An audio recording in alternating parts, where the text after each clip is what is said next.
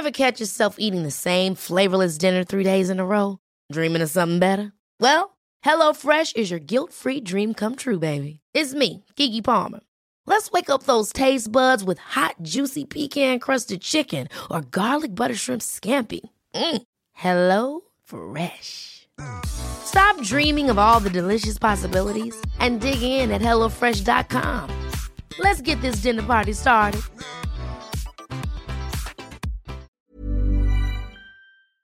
Hello? Hello? Podcast Network Asia.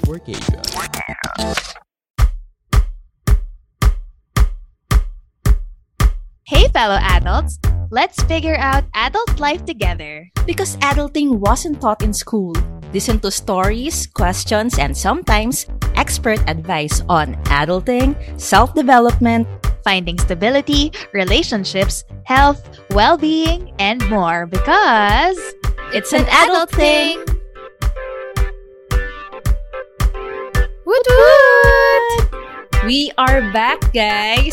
Welcome to the second part of our two part episode on hidden homophobia. This is Carla. And this is Nika. At bilang part 2 na nga to, fellow adults, if you haven't listened to the first part of our discussion, please check out our previous episode muna, yung part 1, Hidden Mhm. Homophobia Part 1. Tapos balikan nyo kami dito sa second part. Antayin namin kayo dito. Andito lang Yes. kami. Kape muna tayo, Nika. Charles. Ah, tara. o habang nakikinig kayo ng part 1, batiin muna natin ang ilan sa fellow adults natin who proactively support our show. Hello and thank you to Points Guard for sharing our episode on Facebook. Tsaka kay Louis Angel on Angel. Twitter. Angel. Uh-huh. Who quoted us saying, quote, You repeat what you don't repair. End quote. Di na namin alam, di na namin matandaan kung anong episode yon. So, thank you, Louis Angel, for reminding us also.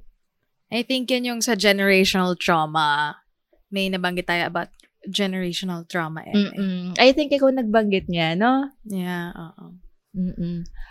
Also, on Twitter is Benj Villagracia, sininang Benj, who reacted sa self-care episode natin. Sabi niya, any movement is okay. Yes. Thanks for the podcast. It's an adult thing. Yes. Surely. Wow. Yes. Heartfelt thanks din kay Jane Lynn.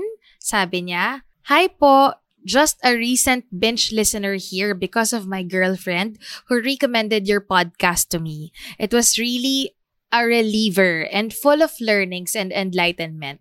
And one such is that I am learning to handle things emotionally. Mhm. Or maybe she's handling her emotions better. Parang ganun, no? Mm-mm. Every Mm-mm. single podcast episode is really worth listening to. Like almost every podcast episode, twice na inuulit pakinggan. Naks naman! Thank you naman, Jane Lynn. Or Janelyn. Baka Janelyn. Baka kasi nakakatulog siya sa una. Charot. so, kailangan niya ulitin. Ay, Oo. hindi ko pala napakinggan. Ayan. Meron din siyang requested topic. So, sige, Janelyn, ipipila namin yan. Intay ka lang. Abangan mo lang. Kapit lang dyan. Yes. Salamat fellow adults who reach out to us and who help us grow our adulting tribe. We super appreciate your efforts. Super salamat. So, to remind our listeners kung tungkol saan nga yung chikahan natin na nabitin last time, Carla, Mhm. tungkol nga po sa hidden homophobia or yung mga everyday, regular, akala natin normal, and even well-intentioned behaviors kuno na kung susuriin talaga natin ay may subtle jab o kaya attack sa LGBT community. And hindi lang straight people ha, or in a more accurate term, heterosexual people ang gumagawa nito. Because even members of the LGBT QIA plus community, even kami ni Carla, guilty sa mga ito paminsan. That's why we're bringing the spotlight to these behaviors or statements na maaaring makasakit ng mga tao Mhm. para maging aware din tayo na, oh no, Ah, shucks. Offensive pala yun sa kapwa namin. Kahit ano pang gender niya or sexual orientation niya. At kahit ano pang intensyon natin. Correct. Correct. At bilang mom, one week ago na yung recording natin nung first half ng chikahan natin. Mhm. Let's have a quick kumustahan muna. Ano ang recent adulting highlight and recent adulting lowlight mo and nyo fellow adults since our last recording? Nika? Alright. Ang lowlight ko ay, napapansin ko, ang dami kong plastic waste. Hmm. Eh, dati super conscious pa naman ako doon. Like, I really Mm-hmm. avoid plastic containers. Nagdadala ko ng sarili kong lalagyanan sa grocery, ganyan. Mm-mm. Pero ngayon, lagi rin ako nagpa-fast food, Mm-mm. ganyan. Tapos lahat ng bagay nakabalot sa plastic. So, Mm-mm. medyo alarming yung rate. We still segregate our plastics and Mm-mm. our uh, recyclables, non-recyclables sa mga ganyan bote, etc. Pero, recycling is just a band-aid solution. Yeah. The, ano, is yung production and consumption. yeah, kasi the fact na na-produce na yung plastic, Yeah. nasa earth na siya, nasa mundo na Correct. siya. Correct. Parang ang power na lang natin individuals is to avoid na mapunta siya sa like sa ocean or sa mga drainage and stuff like Mm-mm. that. Pero Mm-mm. the fact na pinroduce na siya, ni manufacture na siya, Yeah. mami, asa earth na siya. correct. correct. Not to enable us na, sige, gumamit pa tayo ng gumamit, total na-produce na siya. eh. Siyempre, the more demand, mas ipoproduce nila yun ng mas marami. Correct. But point is, I super agree, Nika, na the burden should be dun sa mga nagpo-produce ng plastic, hindi sa individuals. It's a systemic problem which Yeah. needs systemic solutions. Anyway, back to you. Yan. So, yun. Yun, yun kasi yung individual contribution ko sana na hindi ko na sila tatangkilingin or tutulungan pa or susuportahan. Kaso ngayon ang dami kong binibili. Anyway, so I have to be more mindful of that. Again, I have to be conscious about it. What changed? Dahil ba lagi na tayong nasa labas? Simula nung pandemic, ma'am, sh- Oh. hindi na ako, hindi ko na siya nakokontrol. Ah, kasi, Kasi- pa-deliver ng pa-deliver. Pa-deliver ng pa-deliver, tapos masks, kailangan once mo lang gagamitin. Mm-mm. plastic bottles and all that, ganyan. So, hindi ko na na-maintain yung habit. Mm-mm. Gets, gets, Yun. gets. Highlight. Highlight, honestly, walang masyadong highlight ang buhay ko ngayon. Ophelia! Parang, ang pinaka happy ko na recently is nung nag-birthday ako. Tapos, I Aw. got to enjoy with my Dragon Boat teammates, nakipag-meet sa mga friends, kumain sa Mm. labas konti, kumain with the family. Yun, I guess yun na yun. Yun na yung recent. Eh di extend natin. Mag-birthday Sige. kaya maulit tayo. Charot. And then, I think, ano, ang highlight is, I'm grateful na, ang dami ko pa rin, ang dami ko pa rin friends at age 34 Aww. na constantly nakakasama ko, nakaka-hangout ko. Mm-mm. Yun, na I think i- is something that we should all treasure. Mm-mm. Our social connections and our friends and family. Yes. Yun. Agree. How about you, Carla? What's your recent adulting highlight and lowlight? Lowlight muna. Habang nag-isip ako ng highlight, lowlight muna. Okay. Babe. Eh, ito, mami, kanina lang. As in, before our recording. So, lumabas muna ako ng bahay para mag-grocery. Mm. Mami, nung nasa counter na ako, aba, kasi cashless na nga ako, di ba? Oo. So, naka-e-wallet ako. Mami, down yung system for e-wallets nung grocery. So, Uh-uh. baliwala yung pagpunta ko sa grocery at oh pagkuha ng mga kailangan at pagpila kasi hindi ko rin nadala yung debit card ko. Saan ka ba So, nag-grocery? Charot. Hassle sa muscle. Yon bad Saan trip. ka nag-grocery? Sa SM, pangalawang beses nang down yung system nila, parang tanga. As in, sa kanila lang ha, kasi gumagana naman sa ibang establishments yung Gcash ko for the day. Sa 7-Eleven din, lagi silang down. Diba? eto ka, halfway sa pamimili ko, naisip ko na yon so pumunta na ako sa counter to ask, Oh. pwede po ma'am, with conviction pa si ate.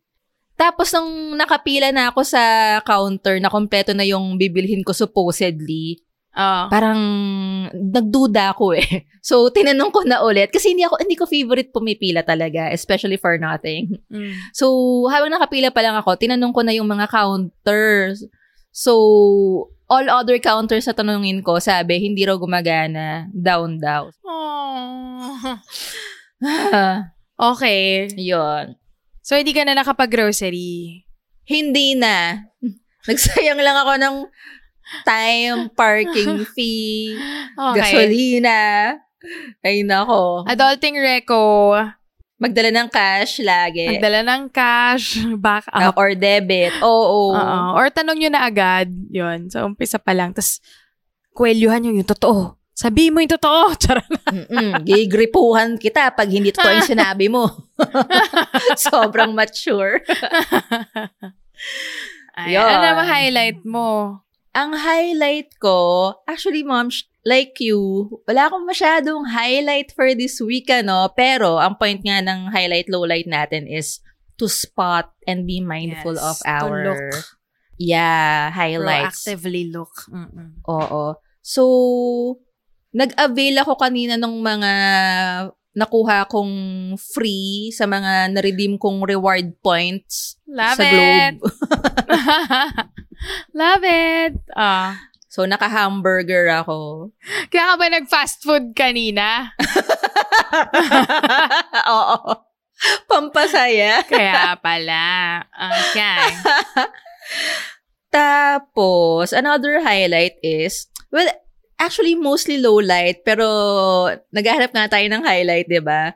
So, Ah. past few weeks, uh, I haven't been at my best mentally and emotionally. Aw. Hugs. But today, I'm okay. Okay. Still not at my best, but being okay is good enough. Okay. sobrang treasure ko na yon. so, yon. Highlight ko is I'm okay today. Aw, hugs, Mamshi. Hugs too. Thank you. Yay! Sa mga highlights natin! Kahit na nag-struggle tayong hanapin sila. Pero meron, di ba? Pero meron. Sana Tama. yung fellow adults natin successful din sa pag hahalukay, pag-uungkat ng mga positive sa buhay nila recently. Tama, tama, tama. Yan. Alright. Good job sa ating proactively, mindfully looking for the highlights in our adulting lives. Mm-mm. Carla and fellow adults at yakap sa mga lowlights natin. Kaya natin to. We're all in this together. Group hug. yan, sama-sama tayo sa lugmok at saya. Yan. Yan, yan, O, yan. diba? Okay. okay, ayan. O sige, punta na ulit tayo sa topic natin, Carla. Balikan na natin ang ating naiwanan, ang ating naudlot na usapan about Mm. hidden homophobia. So again, Carla and I will share some subtly homophobic practices that we observe and we'll also share some of your entries, fellow adults, through the survey that we posted on Instagram. Mm-mm. Are you G, Carla? G na G, mami. Are you ready? Last week pa. Charot. Yes! Go! Una ba ako? Or una ka na? Mas maganda yung entry mo eh. Oh, sige. Sige. Medyo, iniisip ko pa kung paano i-share yung sa akin kasi tunog siya joke time. Tunog sobrang petty, pero eh, ma'am, ganun nga yun. Ma'am, ganun actually, nga yun. oo nga, oo nga. Yan nga yung hidden homophobia, yung mga akala natin Trivial. maliit, harmless. Kakatawa lang yan. I-joke ka Mm-mm. lang. Pero masakit na siya, di ba? Mm-mm. Okay. So, who goes first pa rin? Ikaw na. Sige na. oh, sige, ako na. Oh. so, shit, may onting, medyo, hindi ko alam, ba't medyo nahihiya akong i-share to, pero, sige, push natin Go. to. Sige. Pakinggan muna natin. Let's give it a chance. Oo. Tapos Mm. drop na lang natin sa edit. No! Joke lang. Hindi, eto. So, in general, kapag merong fans ng Mm. mga ship, Mm. di ba yung tawag ngayon ship? Shipping. Uh, relationship. Oo, relationshipping. Uh, Kapag may mga fans ng girl to girl, or sabihin natin boy to boy, ships. uh, uh. Tapos, tinatawag tong mga fans na to ng other fans, ng non-believers, Mm. na delusional. Delulu. Delulu, yes. Mm. For example, Ah. kasi fan ako ng Jen Lisa, mami. Alam mo yan. Jen Lisa. Uh, uh. Jenny and Lisa of, of Blackpink. Blackpink. Yes, oo. So, nung pandemic, ang sumalba sa sanity ko, bukod dun sa pinapanood kong Mexican novela na GL, Ah. nung natapos ko na yon si Jen Lisa naman. After Mm. Jen Lisa, yung Sol Ji-won naman sa Nevertheless. But anyway, Mm. yung Jen Lisa, so, sa mga may hindi alam ng Blackpink, lumabas na kayo sa mga kuweba nyo. Correct. Gagalit eh. So, Ah. four girl band sila. Tapos, dalawa sa kanila, si Jenny tsaka si Lisa. Or Lisa. Lisa. Yan. Tapos, sila yung, mami, iba talaga yung gestures nila sa isa't isa. Hanap kayo sa YouTube ng mga compilation. Mm. Tapos kung matyaga kayo, hanapin nyo yung mga sources nung mga clips na yon para makita nyo yung buong konteksto. Anyway, they're super Search lang sweet. sila ng Jen Lisa. Just search Oo. for that. Oh, yung Mm. iba kasi in all fairness, may mga clips na misleading yung edit. Ah, okay. Pero karamihan, hindi. As in, mami, yung sweetness nila talaga. Parang, hmm, this reminds me of my... College and high school. ay, hindi. Ano, after college na ako. Ay, hindi. Ah. Sorry. Ay, hindi. College na ako, ano, lumande sa kapwa ko babae. Mm. But yeah, this reminds me of my first few quote-unquote best friends. Di, best friends lang sila. Oo, best friends lang yan. So, pinapanood ko yung mga compilation na sweet sila, kung maghawakan, kung magtitigan. Oh my God. Pero syempre, ah alam niyo naman sa K-pop, deny galore lahat. Yun nga lang hetero na love team, dinay-deny nila eh. Yun pang Mm-mm. homo ah. sexual, Sexual relationship. Yes. So, ako naniniwala akong they had something. I don't know if they have something or they had something, but I cannot confirm it.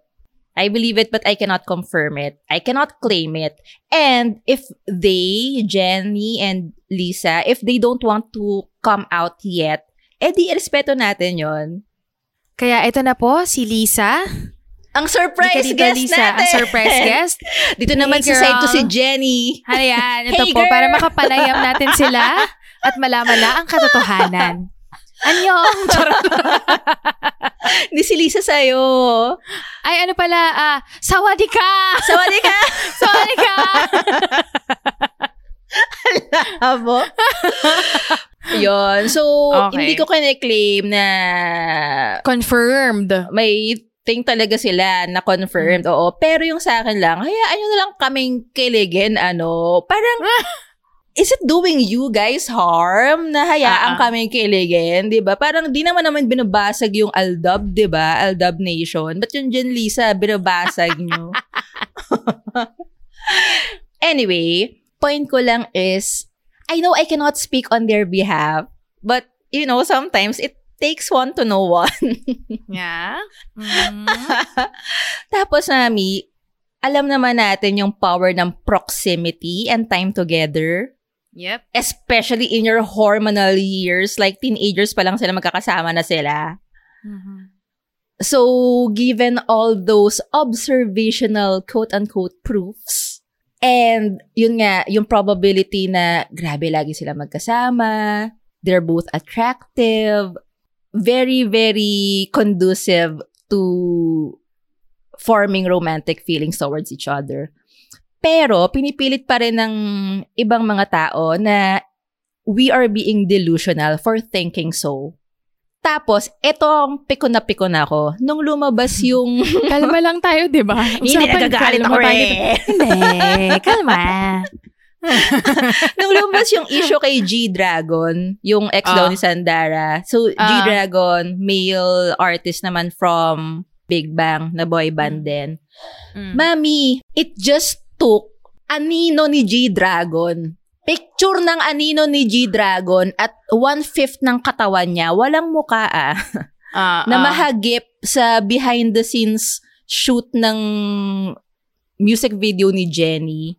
At Ah. nasa set yung parang motor of some sort na kamuka or kapareho ng kanya. Ah. But for people, confirmation na yon.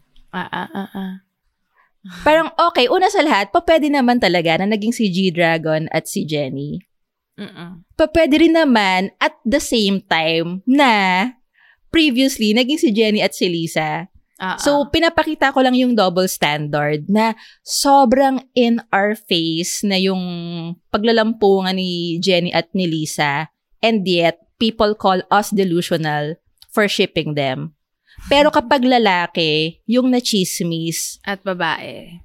lalaki at babae, anino lang, pruweba na, mami.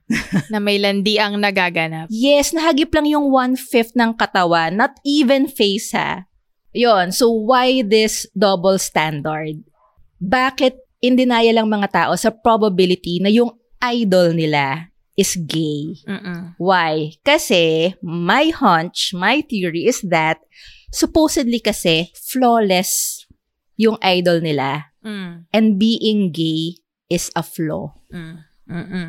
Mm-mm. So no, hindi ko ilalaban na sure ako na LGBT si Jenny at si Lisa. Pero hindi rin naman nila mapapatunayan that they're not. I mean, those haters of the ship, Mm-mm. they cannot prove that they're not gay. So, if they cannot prove it, just refrain from saying derogatory remarks sa mga kinikilig dun sa girl-to-girl or boy-to-boy ships. Like calling us the Lulu. Mm-mm. Kasi it reinforces the notion na imposible or improbable or flaw Mm-mm.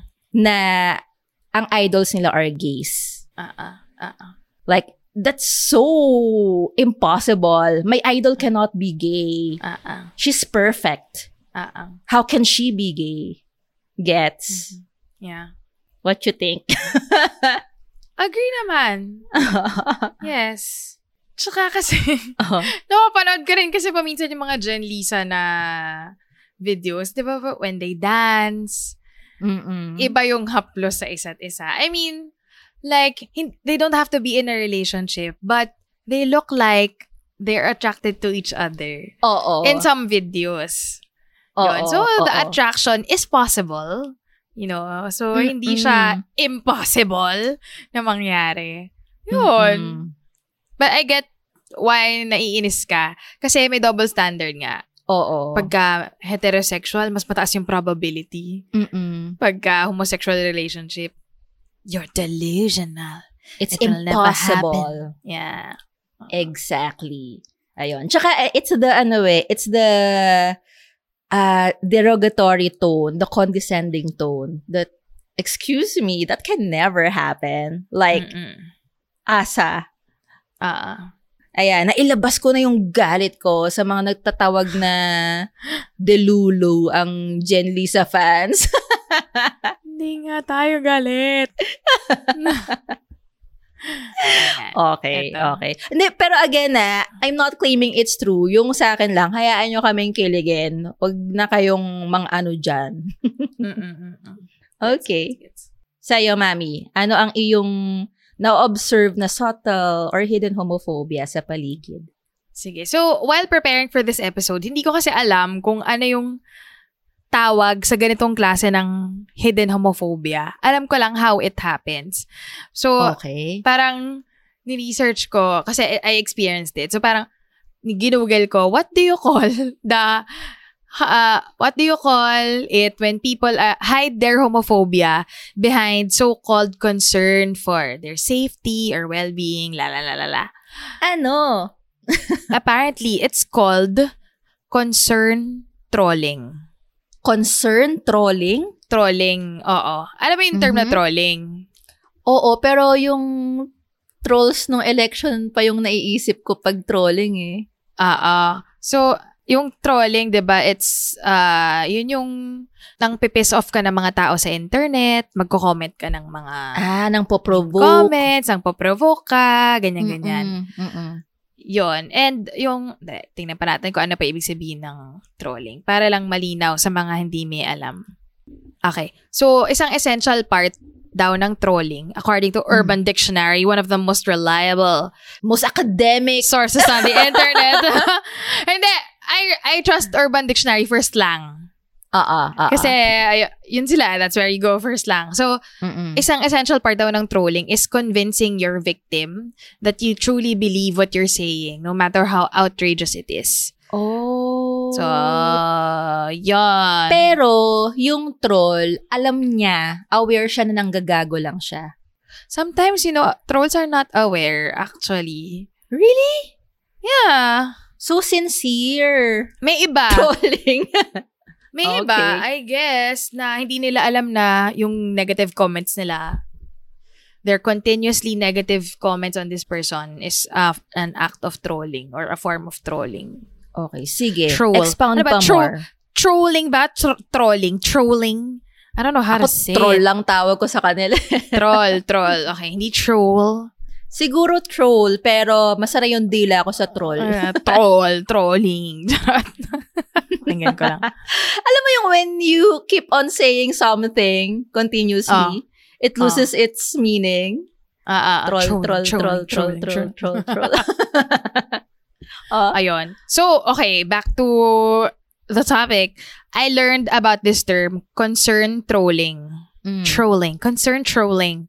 So, ito yung act of individuals expressing false or insincere concern. Whether alam nila na false or insincere, I don't know. Mm. Expressing false or insincere concern about the LGBTQIA+, but are actually undermining or attacking them. Mm. So, yung mga concern trolls, they may feign worry or pretend to worry about the impact of religious condemnation o kaya yung society, yung backlash ng society against LGBTQ people.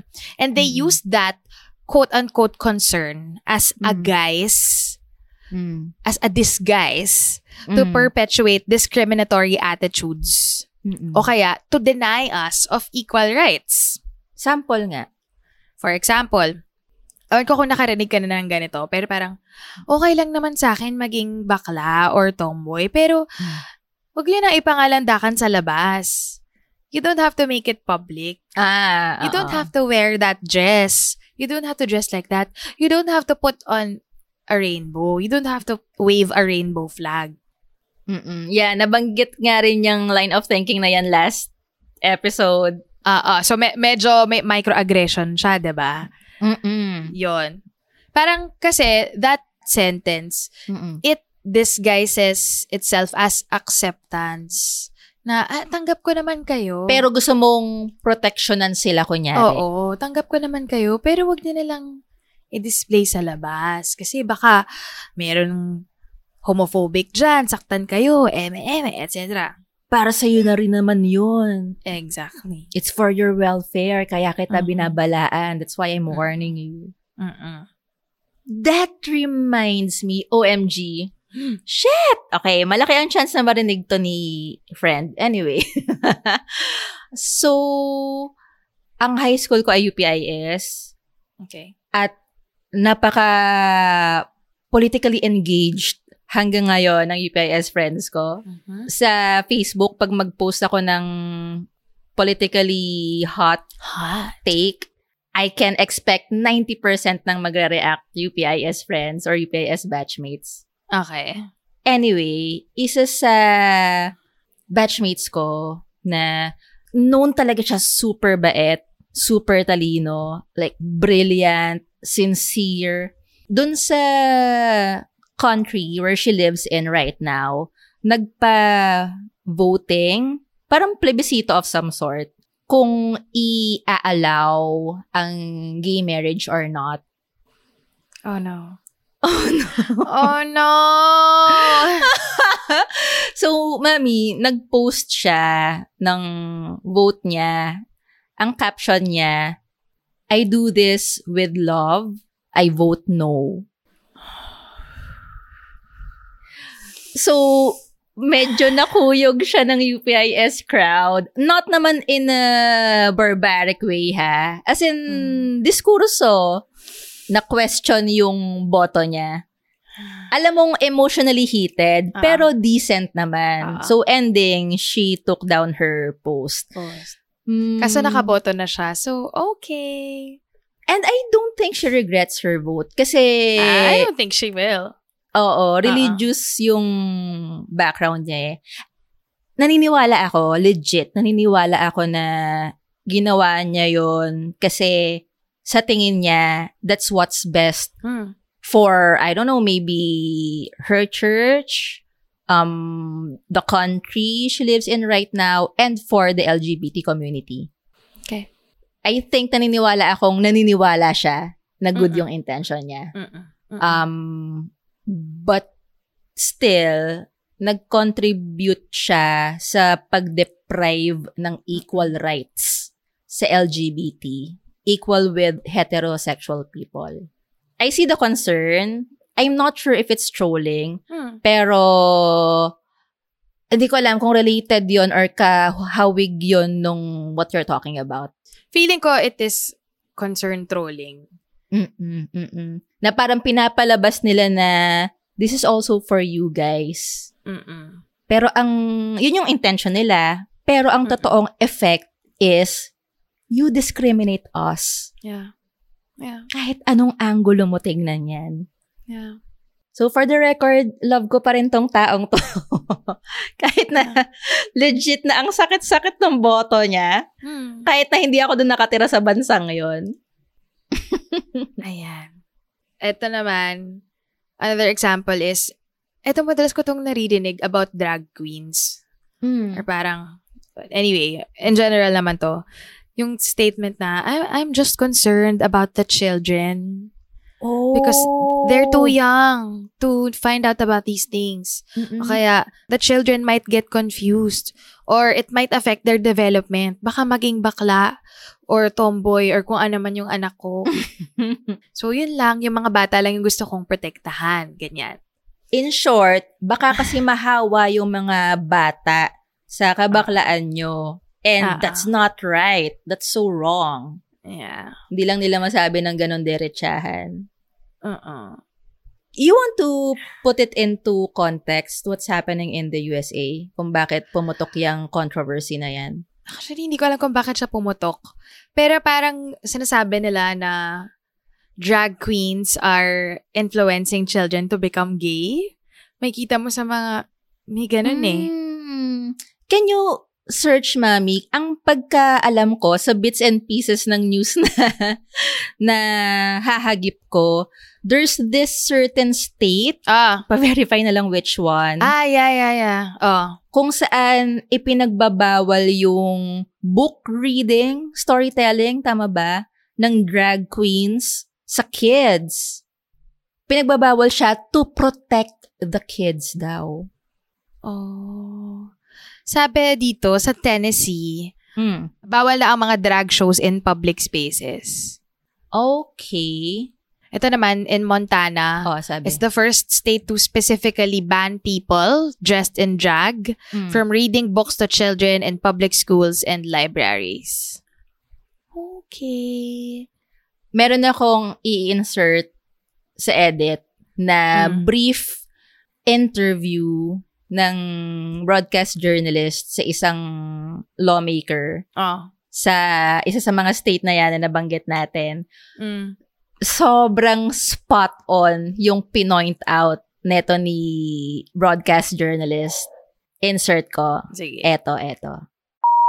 Okay, nakita ko na yung clip So, yung nag interview yung una niyong maririnig ay ang host na si Jon Stewart.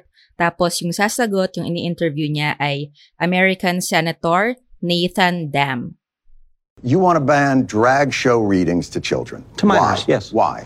Why? Why? What are you protecting? Why can we prohibit ch- children from voting? Those under 18 from voting. Why are you banning? That Is is that free speech? Are you infringing on that performer's free speech? they can continue to exercise their free speech, just not in front of a child. Why? Because the government does have a responsibility to protect. I'm sorry. the government does have a responsibility Uh-huh. in certain instances to What's protect the children. leading cause of death amongst children in this country? And I'm going to give you a hint. It's not drag show readings to children. Correct. Yes. So what is it?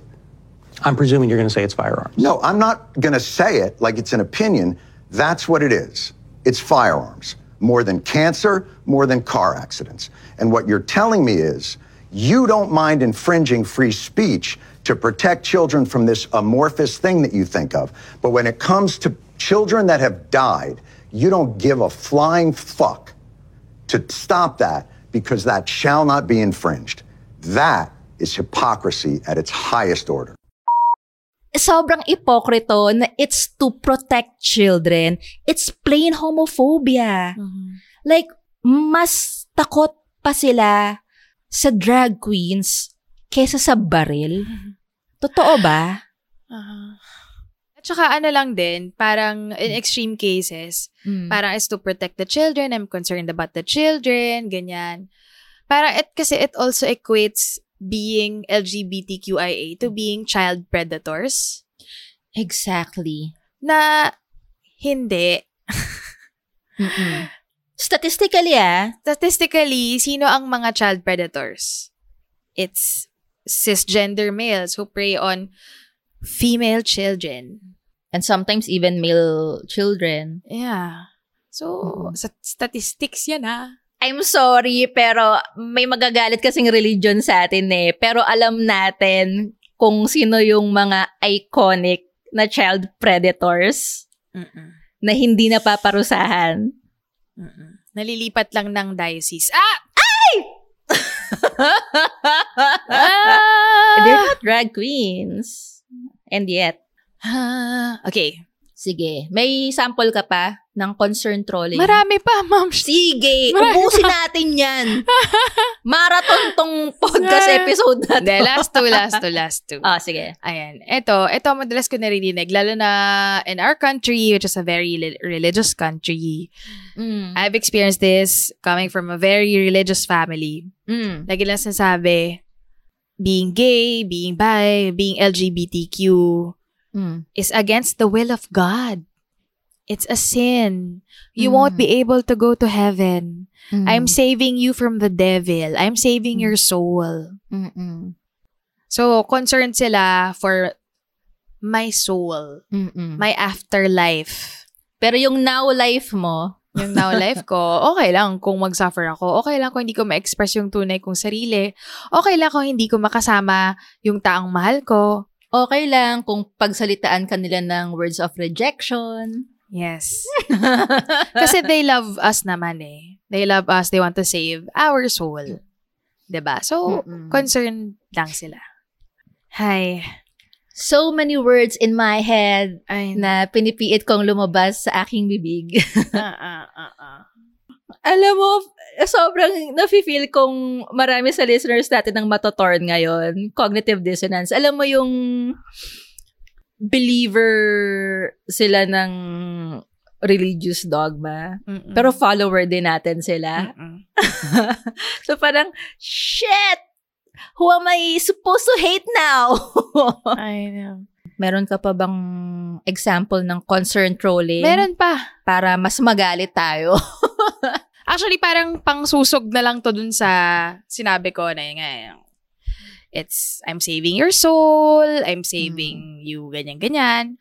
Hmm. Tsaka yung statement na, it's for your own good. Hmm. And, yun nga, nabanggit na natin, who are they to know what's good or bad for other people? It disregards Mhm. our autonomy, ganyan. And, yung ganong mentality, it leads people to justify conversion therapy. OMG. Can you expound on that? Like, Sige. maybe some of our listeners are not yet familiar with conversion therapy, quote-unquote therapy.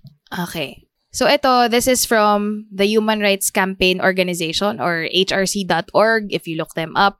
Ang definition nila for conversion therapy or reparative therapy ay it is a range of dangerous and discredited practices that falsely claim to change a person's sexual orientation or gender identity or expression. So, madalas ginagawa to ng mga religious groups, to try to cure people of their being homosexual.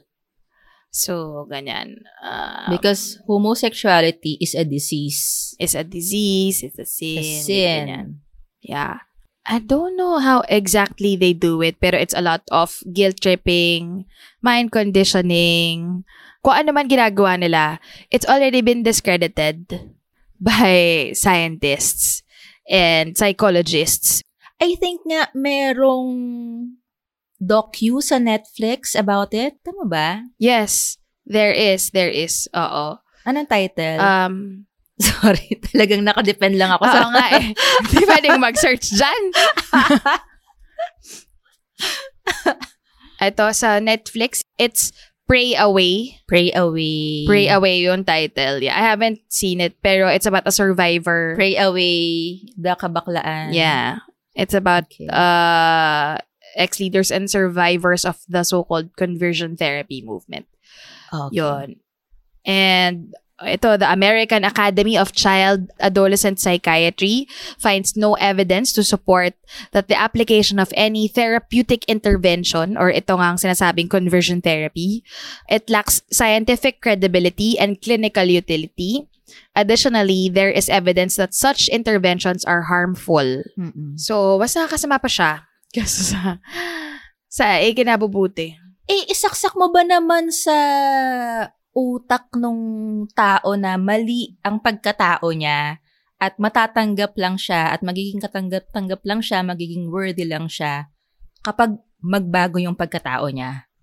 How sick is that?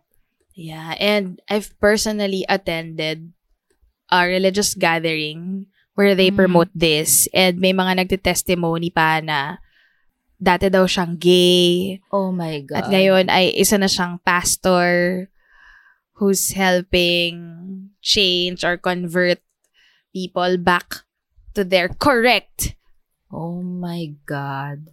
sexuality or gender. Mami, meron tayong common friend na nagkwento sa akin. Mm. He knows of this converted guy na quote-unquote dating bakla na Oh. naging straight na. Oh. So, itong dating bakla na naging straight na, naging jowa ng kapatid niya. Okay. Tapos, preach-preach ito si kuya na yun nga, may pag-asa pa na maging straight kayo. Just to find out that this guy has been cheating on our friend's sister. Cheating with guys. Okay. So, hindi totoong, hindi na siya bakla. So, habang nagpipreach siya na may pag-asa pa kayo na maging straight, siya, ginagago niya yung sister nitong friend natin, chumuchukchak ng mga kapwa lalaki. I mean, being involved with fellow males is not wrong per se, Pero pero yung konteksto na nasa supposedly monogamous relationship siya, mm at nagpe-preach siya how sinful being gay is mm and that there's hope to be straight, Ah. quote unquote straight. That's just so wrong and it's so vile, it's so abominable, it's so disgusting. sobrang deceptive at manloloko ah. Not just the girl that he's cheating on, but everyone else. Kasi he's using that girl as a shield, as a facade na, oh, eto ko ah. Yes. I'm upright and clean and not sinful now because I have a girlfriend. May proof. Oo. Tang ina. So sick. Sobrang light ng episode na to. I know, right? Yun. May sample ka pa? Wala na akong maisip na sample. Okay na. Okay na. Ano na lang gagawin natin about it? So, yung mga statements na yun, di ba, they stem from a place of concern. Mm. Di umano, quote-unquote, kung ano man. Mm. Pero, ang true concern for the safety and the well-being of the LGBTQIA+, should involve support, acceptance, and Understanding. Understanding, and effort to create a better environment for them. A more inclusive environment, a more accepting environment, rather than using that concern as a cover for prejudice or discrimination. Mm-mm. Mm-mm. Parang kumbaga, instead of saying na, I will change my child, anak, wag ka na lang maging bakla. Kasi ang sama ng mundo sa mga bakla at o mga lesbians or queers. Mm. Imbes na yung bata yung baguhin mo, ang totoong tao na may true concern at care for you will find ways to change the world to become better for their child Yes. and not the other way around. I think nabanggit din natin to sa isa sa mga Pride episodes natin. Hmm. Forgot which year. Last year ata. Hmm. Na something to the effect na yes, totoo na hindi madali ang outside world para sa ating LGBT+. Mm-mm. So, the least you can do as a family member is to make the home safe for the kid. Mm-mm. Hindi mo man mabago ang mundo ngayon, at least make your home a safe haven for your gay kid. Mm-hmm. Hindi yung sa tahanan pa lang, nag-uumpisa na yung laban niya at ikaw ang unang villain. Bully niya. Ikaw ang unang bully niya.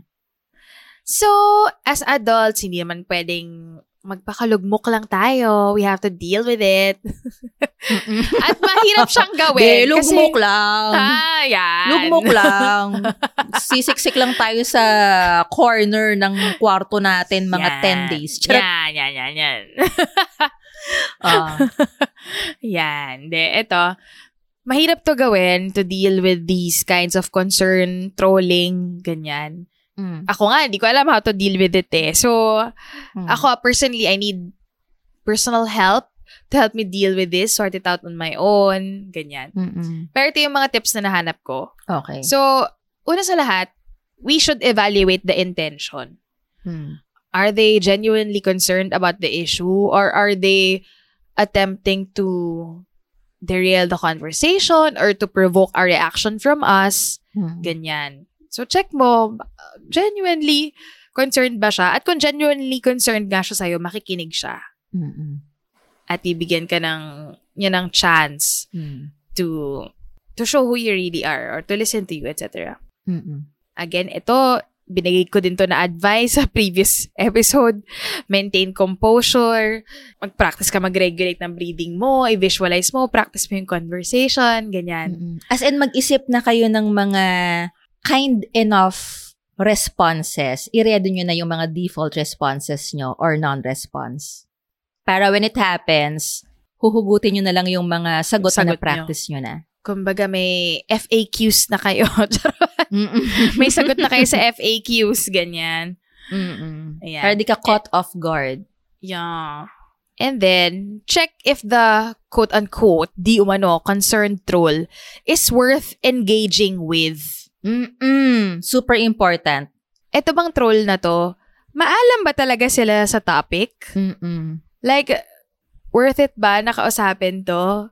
Tong tao na to? Or are they just ignorant troll? Trolls. Yes. Mm-mm. Or kung di man maalam, open-minded ba sila? Mm-mm. Kasi kung hindi naman sila ganun, we're just wasting our time, Mm-mm. our energy, our tears. Charot. At pahabain lang natin yung conflict. So, yon Check if this concerned troll is worth engaging with.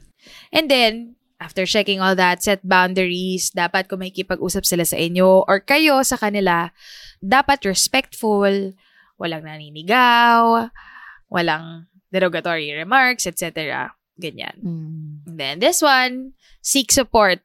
Pwedeng community help. Niyo sa amin, charot. Mag-bull session tayo. Or seek professional help. And finally, know when to disengage.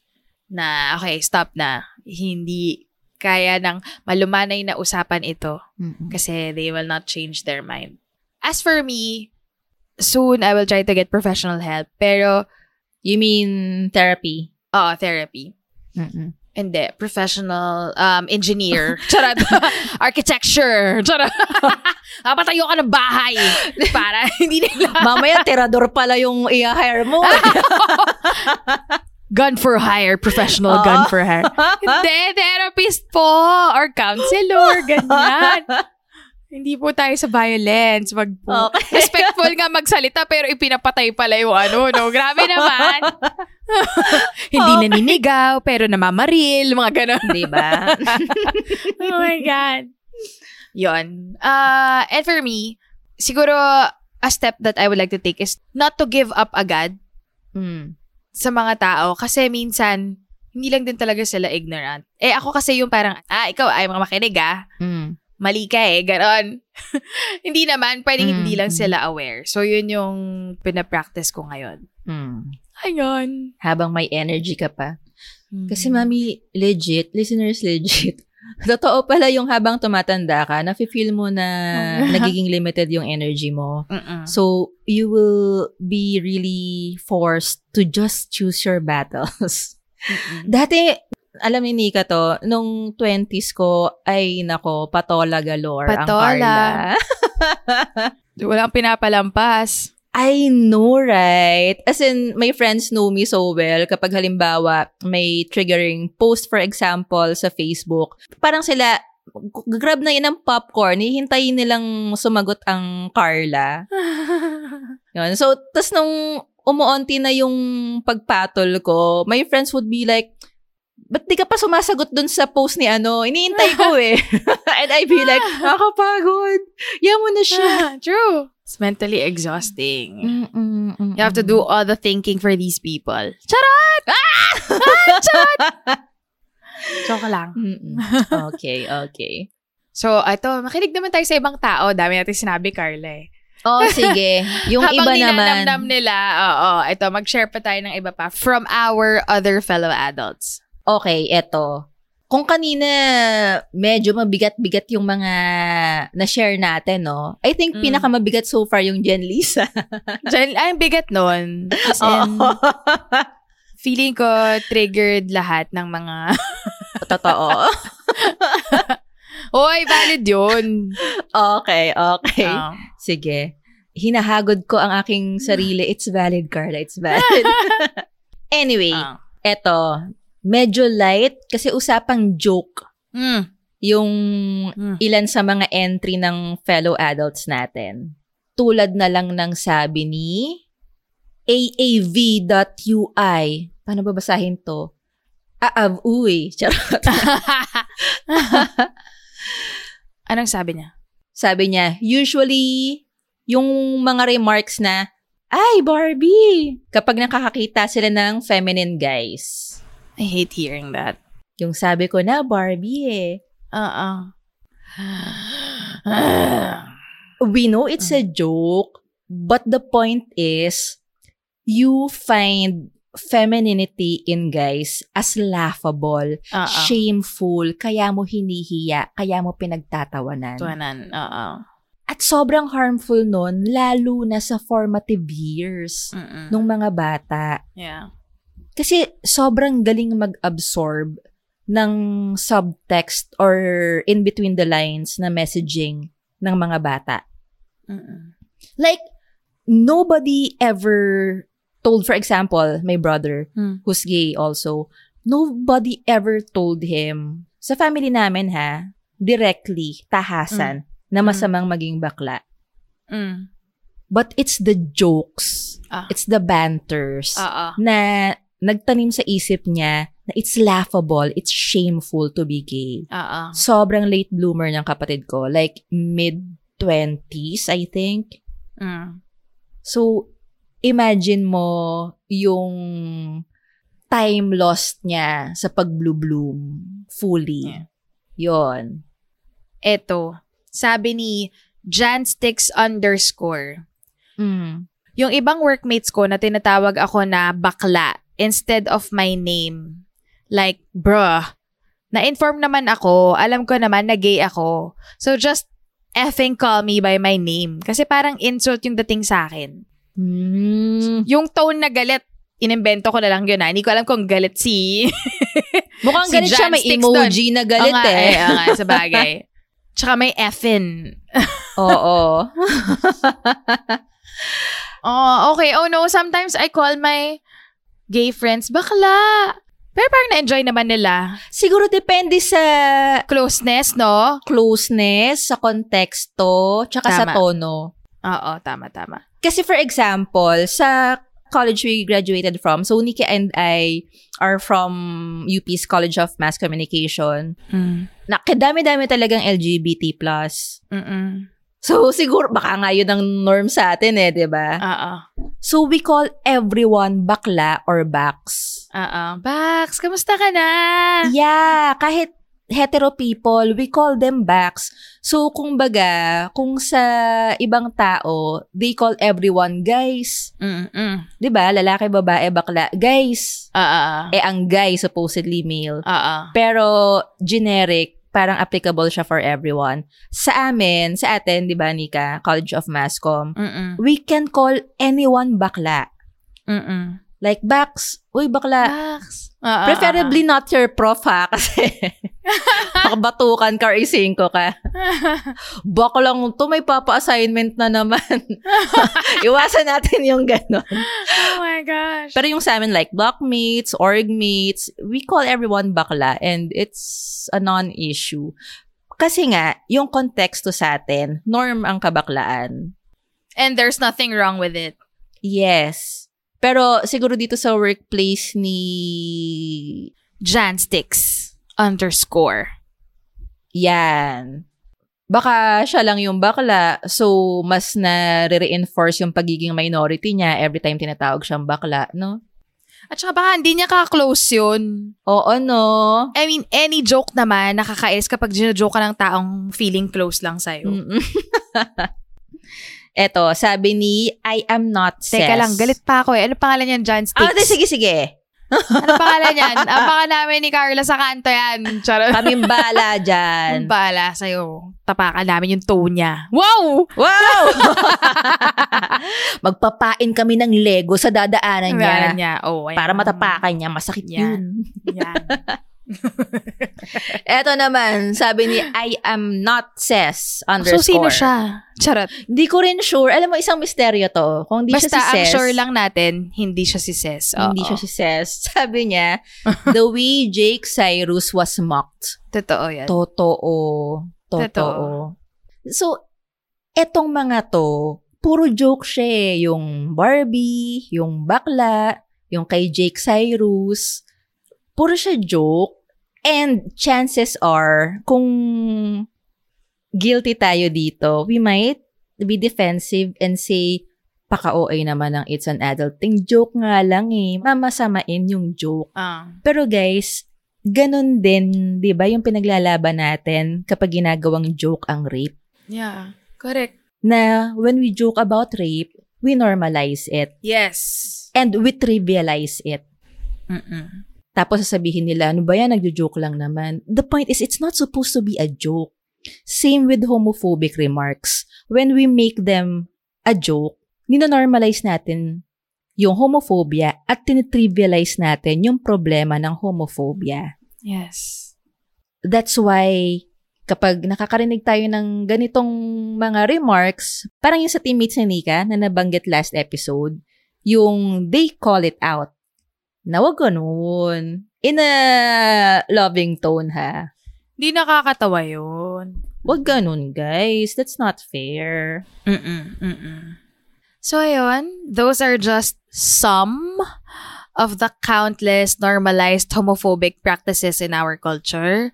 Kung meron pa kayong naiisip na examples or different kinds of hidden homophobia na hindi pa nababanggit sa episode na to, please share your thoughts or experiences with us and the rest of our adulting tribe by sharing this episode, Hidden Homophobia, with your own kwento or anecdote in the caption. And then, tag nyo kami, tag nyo yung It's an Adult Thing so we can read them and hopefully reshare them to our social media followers. Right? And guys, Mm. subscribe na po ba tayong lahat sa It's an Adult Thing? Opo, check po natin ngayon. Inspection. Mhm. Tingin nga ng mga Tingin nga. gadgets. Oh, Tingin sundutin ng nga. stick. Magic Send stick. nyo nga yung screenshot. Na subscribe na kayo. Whether on Spotify man yan, Apple Podcast or Google Podcast, mm. pakipindot yung bell icon or subscribe Yan. button para Mhm. ma-notify agad kayo pag may bago tayong episode. At bago tayo magpaalam, Carla, syempre, Mm-hmm. we will leave some tried and tested adulting tips Mm. through our bonus segment. Yeah. Bonus para sa mga matyagang tumatapos ng episode natin. We call this the Mhm. Reco Round. Yan. So, dahil tinapos nyo ang ating two-part Yes. episode na Hidden Homophobia, ito ang isa pang Reco Round na pa-bonus para sa inyo. Sige. Go, Carla. You go first. Iisip ka pa, no? Meron na. Ah, eto, kakagamit ko lang kasi nitong method na to and it really helps. okay. So, bukod sa mindfulness meditation na regular practice ko naman talaga, this time particularly, during moments when I experience difficult emotions, I don't wanna label them positive or negative, Negative? Okay. pero. Mm. difficult emotions, Okay. nakakatulong na kind of meditation yung RAIN. R-A-I-N. Rain. Rain, ulan. So, Ah. turo yan ni Dr. Tara Brack. So, when dealing with difficult emotions daw, let's meditate on it. Ang steps ay, una, R, recognize. Ano tong emosyon na to? Galit ba yan? Frustration? Inggit? Tampo? Sadness? Mm. Recognize it. Okay. A, allow. Hindi natin gagatungan pa ha, but just let it. Mm. Kasi many times we have this illusion that we can and we should control our emotions. Halimbawa, galit ka. Di ako dapat magalit. It's not supposed to be like this. It doesn't help. It doesn't help because you're gonna feel it anyway. So, the more you suppress it, mas magka-comeback lang siya as a bigger form of galit in other forms or in other times. It will just catch you off guard. So, Mm. right now, at the moment, allow it. Huwag mo nang gatungan na oo nga, tsaka yung ginawa niya last year and last year. Huwag mo na lang gatungan. Ah. But at the moment, allow yourself to feel what you're feeling. It's okay. okay. Emotions are not pathological. It's part of being human. Mhm. And then, as we allow it, we, I, letter I, letter I nung rain, pangatlong step, Mm. investigate.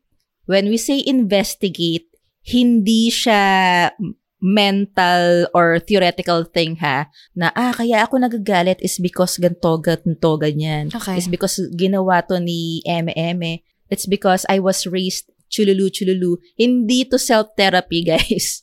Okay. investigate meaning investigate what's happening in your body. Okay.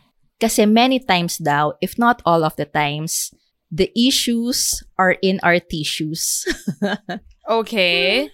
'Di ba nga merong sikat na book na The Body Keeps the Score? Mm-mm. Anyway, point is, yung emosyon natin, may physical manifestation yan.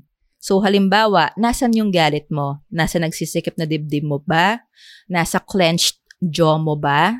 O, for example, Nasa mga puting buhok mo ba? Charot. yan, nasakit nun eh. Nag-iinit yung mga uban mo. so, for example, nasa clenched jaw mo, nahanap mo yung galit mo, investigate. Ayun, nakita ko na siya. Mm. And fourth and final step, Mm. nurture it. So, it helps to touch your jaw, himasin natin or i-massage natin and nurture it. And then, hopefully, mag-relax yung jaw natin little by little. And as we nurture it, bukod sa touch, ibigay natin sa sarili natin yung words of affirmation that we need to hear. Yung stories that will serve us best at the moment. So, for example, while I'm massaging my jaw right now, I can tell myself na, it's okay, Carla.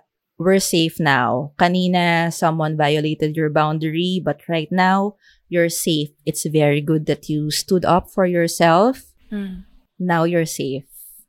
So, in-nurture natin yung hurting natin at the moment. Sabi nga ni MYMP, tell me where it hurts now, baby. Charot. And I'll do my best to make it better. Better. Love it. So, yun. Recognize your emotion. Allow it. It's okay. Investigate nasan siya sa katawan mo and nurture it. Haplusin and tell yourself, depende, whatever words would help you at the moment. It's okay. You're safe. They didn't know what they're doing. You stood up for yourself. They didn't give you what you need, but we can give it to ourselves. Akong bahala sa'yo, Carla. I got you. You can buy yourself flowers. You can hold your own hand. You can take yourself dancing. Si Maring Miley. Ah, yeah. Yun. Ah, hindi siya cure all, but at the moment, it really helps. Ayun. Nakita ko siya kay Pedro Pascal. Kailan si Pedro Pascal? OMG, like si Papi Zaddy. yeah. Pedro Pascal. Pascal. Yeah. Oo. So, sa isang shoot, tinanong siya ng co-star niya, bakit niya parating hinahawakan yung diaphragm area niya? To feel his abs. Tapos, well, maybe, but no. His answer was, because my anxiety is there. So, hi- kaya niya hinihimas yung diaphragm area niya kasi doon niya nararamdaman yung anxiety. Tapos, nagpakita ng mga picture. Ang dami niyang picture sa mga big events, mga red carpet events, shoot, interview, na lagi siyang nakahawak sa stomach niya. Mm. So, nini-nurture niya. I guess he's helping Aww. ease away his anxiety. I don't know if he knows the rain method, pero So cute. yeah. S- And even the biggest stars can get anxious and Yeah. nervous, whatever. Mga machong lalaki. Mm-hmm. Think of it as meron kang part ng katawan na nagtatantrums. Mm. So, instead na pagalitan mo siya at sabihan mong tumahimik ka dyan, huwag kang iimik, amuin mo na it's okay, it's okay, malapit na matatapos na rin to. This too shall pass. Love it. Ang haba pala nung reco round ko. Ano nang gagawin natin? Tapusin na natin to. Ah, sige. Hindi. Ah, ikaw, Ma'am Shi. Ang marirecommend ko is when you buy specifically these products that I will mention. mm. Honey, patis, butter, Mm. cheese. Mm. Always read the label. Okay. Because apparently, Oh. marami palang products in the market ang hindi totoong honey, patis, cheese, or butter. Totoo. If you look closely at the label, yung honey, Syrup, mami. yes, it's honey flavored syrup. Parang gago. So, hindi siya totoong honey. Fin-flavor lang nila as honey. Mm-mm. Ang crab sticks nga, hindi crab eh. Oo. Ito sabi ni Dr. Angel Bautista ng DOST, around 82% of honey brands in the market are just 95% sugar syrup. Yeah, I was about to say, majority ng mga nakikita ko sa mga gondola sa grocery, Oo. pag binasa ko, syrup, may maliit syrup, Oo. honey, laki. Tapos maliit na maliit, flavored syrup. honey flavored syrup. Oo. so, you have to check. Read. Nilalagay naman nila. Ganon din sa butter. Mm. What you buy may actually be margarine. Mm-mm. Butter tasting margarine. Oo. Ganun na nga. Ah, butter flavored eme. Ganyan. Mm-mm. Ganun din sa patis. Patis. Grabe patis na yun ah. Patis na Yeah. lang pipiratahin mo pa. Yeah. Na patis flavored dip or whatever, kung ano man siya. Hindi ko na So ma- ano siya kung hindi patis? Kanal. Patis. Nakalagay. Flavored kanal. No. Basta hindi siya patis. Parang, yung patis kasi gawa siya sa isda talaga na pickled, binuro, ganyan-ganyan. Oo. Yung iba kasi gawa na sa mga synthetic salt products. Ganyan. Tapos yung may food coloring na, etc. Okay. So, hanapin niyo yung totoong patis instead of patis flavor. Even the cheese, ma'am. cheese. Yung, lalo na yung mga naka-box na cheese. na kulay blue. Ay! Ay, pwede ring red, ganyan. Okay. Yung mga cheese, cheddar cheese, parmesan Mm. cheese, ganyan. Most of those are not real cheese. ano sila? Pwedeng processed cheese, 50% quote-unquote cheese. The other half is like preservatives, emulsifiers, ganyan. So, fake cheese sila. Okay. Cheese-flavored eme. Okay. Ganon. So, check. Basahin nyo, basahin nyo. Okay. Para okay. di tayo maloko. Yun. Sige. Check the labels. Important ang labels, guys. Yes. Ayun. Sana makatulong para sa mga trying to eat healthy, live healthy. Carry, carry. Thanks, Mom Shnika, sa reminder. And thank you so much, guys, for sticking with us sa two-part chikahan na to. Mm. So, until our next kwentuhan, this has been Carla. And Nika, reflecting each other's blind spots for an opportunity to correct ourselves because It's an adult thing. The views and opinions expressed by the podcast creators, hosts, and guests do not necessarily reflect the official policy and position of Podcast Network Asia. Any content provided by the people on the podcast are of their own opinion and are not intended to malign any religion, ethnic group, club, organization, company, individual, or anyone or anything.